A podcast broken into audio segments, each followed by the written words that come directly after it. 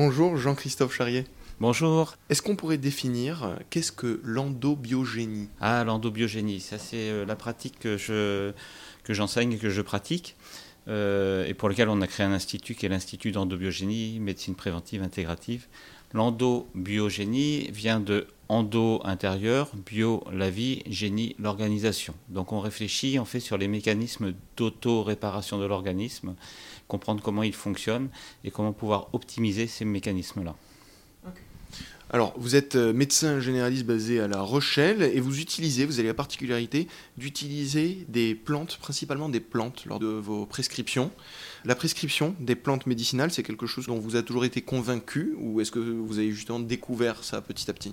Ah, ça c'est une histoire de vie, oui bien sûr. C'est pas forcément dans ma culture euh, familiale ni d'enfance, euh, bien que nous soyons, euh, enfin moi je suis issu d'une lignée de marins, d'ostréiculteurs, donc proche de quand même des, éléments.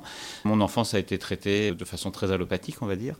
Dans mes études en médecine, j'ai attrapé une maladie qui m'a posé de grosses difficultés et pour lesquelles les soins qu'on m'a apportés ne correspondaient pas et m'ont pas permis de, de sortir de cette histoire. Et c'est comme ça que je suis rentré dans la possibilité et la chance d'être le, le, patient du docteur Christian Durafour, qui est le père de l'endobiogénie. C'est comme ça que moi, j'ai été, en tant que patient, euh, j'ai bénéficié de traitements à base de plantes médicinales pendant bah, toute ma vie jusqu'à maintenant, et depuis, je vais très bien. Justement, parlez-nous en plus de cette expérience. en fait, donc j'ai attrapé en deuxième année de médecine une mononucléose infectieuse qui m'a fait perdre pas loin de 18 kilos en un an et qui euh, entraîne une atteinte hépatique assez sévère.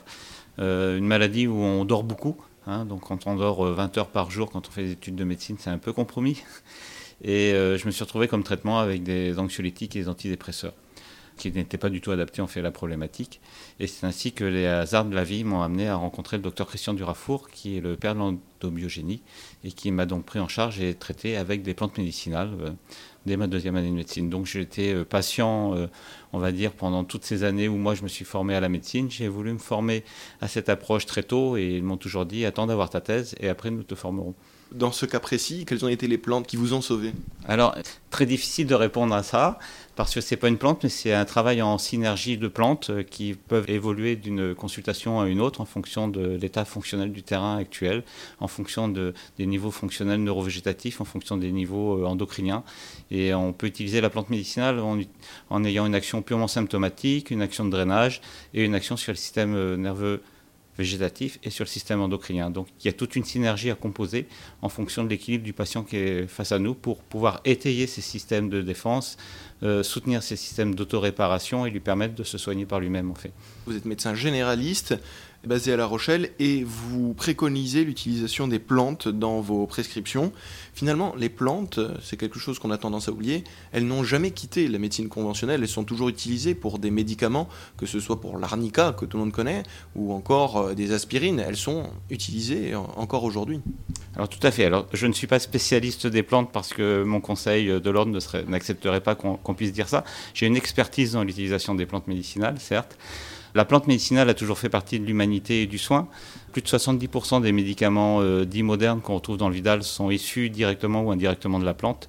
Vous avez même des grands principes euh, contre le cancer dont la moitié de la molécule est constituée d'une plante dans laquelle on a rajouté des, éléments purement chimiques.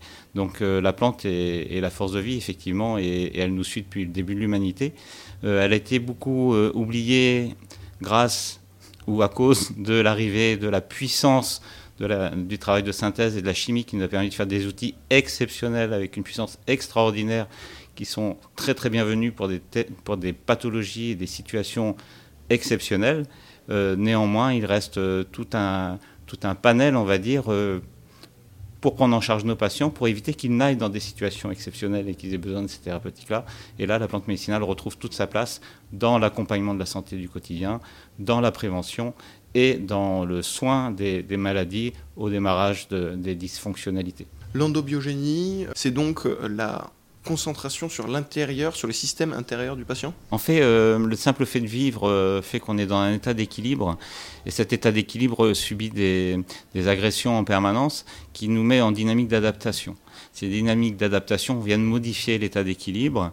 L'organisme doit être capable de gérer et de réparer, de digérer l'agression qui nous a déplacé de ce niveau d'équilibre, puis une fois que ce travail est fait, de nous ramener dans le niveau d'équilibre initial. Parfois, l'agression est tellement violente ou tellement répétitive, comme dans le harcèlement par exemple, qu'on va tellement s'éloigner de son niveau d'équilibre que le jour où on a digéré, réparé la problématique créée par cette agression, nous n'avons plus l'énergie de revenir dans l'état initial. Et là, on vient dans un autre état d'équilibre qu'on appelle l'adaptabilité. Le problème, c'est que d'adaptabilité en adaptabilité, on va aller vers des situations fonctionnelles qui nous amènent sur les grandes maladies, celles qui peuvent nous emporter un jour. Il ne faut pas oublier que le patient qui est devant nous, avec sa souffrance, n'est pas dans un état de déséquilibre. Il est dans l'état d'équilibre le meilleur qu'il a trouvé pour vivre jusqu'à l'instant présent de la consultation. Même si cet état d'équilibre peut lui coûter la vie, dans l'instant présent, il est vivant et il a été mené à fonctionner de cette façon-là. Donc notre travail à nous, c'est de comprendre pourquoi, quel chemin dans toute sa vie l'a amené à fonctionner de cette façon-là et comment on peut l'aider à sortir de cette adaptabilité pour revenir sur une dynamique beaucoup plus fonctionnelle, adaptative et revenir sur les niveaux d'équilibre les plus proches de son état d'équilibre initial. Est-ce que vous considérez que la médecine douce a beaucoup appris et reste encore beaucoup à apprendre de la médecine conventionnelle et inversement? Alors déjà, la définition de médecine douce euh, pose problème. Donc euh, moi, je considère qu'à partir que l'acte médical qui est mis en place est le meilleur qu'il soit pour euh, accompagner, sauver la vie du patient, on est dans un acte doux. Donc quand vous avez un chirurgien qui va vous enlever une appendice parce qu'elle va faire une péritonite, il fait de la médecine douce parce qu'on ne peut pas faire plus doux comme geste, même si ça peut paraître être un geste agressif. Donc pour moi, la médecine douce, c'est pas invocable. Pour moi, il n'y a qu'une seule médecine. Et par contre, il y a plusieurs niveaux d'action, d'activité de cette médecine. Natacha Calestrémé présentait quand même l'une des qualités à ne pas oublier, que ce soit d'ailleurs de tous les côtés, c'est l'importance de l'humilité. C'est important d'être humble dans les avancées médicales alors c'est même fondamental, je dirais, c'est que le médecin euh, est, dans une relation euh, humaniste et s'il n'est pas humble de sa propre personne et s'il n'est pas dans la conscience qu'il n'a pas tout pouvoir, eh bien il ne peut pas faire un bon soin. Il faut faire très attention à ne pas être dans l'effet nocebo, comme pouvait en parler euh, Bruce Lipton, cet effet nocebo qui fait que par euh, l'autorité que peut prendre le médecin euh, et une injonction du genre de dire si vous prenez pas ce traitement vous allez mourir, on est dans un effet nocebo parce qu'on crée une problématique là où il n'y en a pas forcément.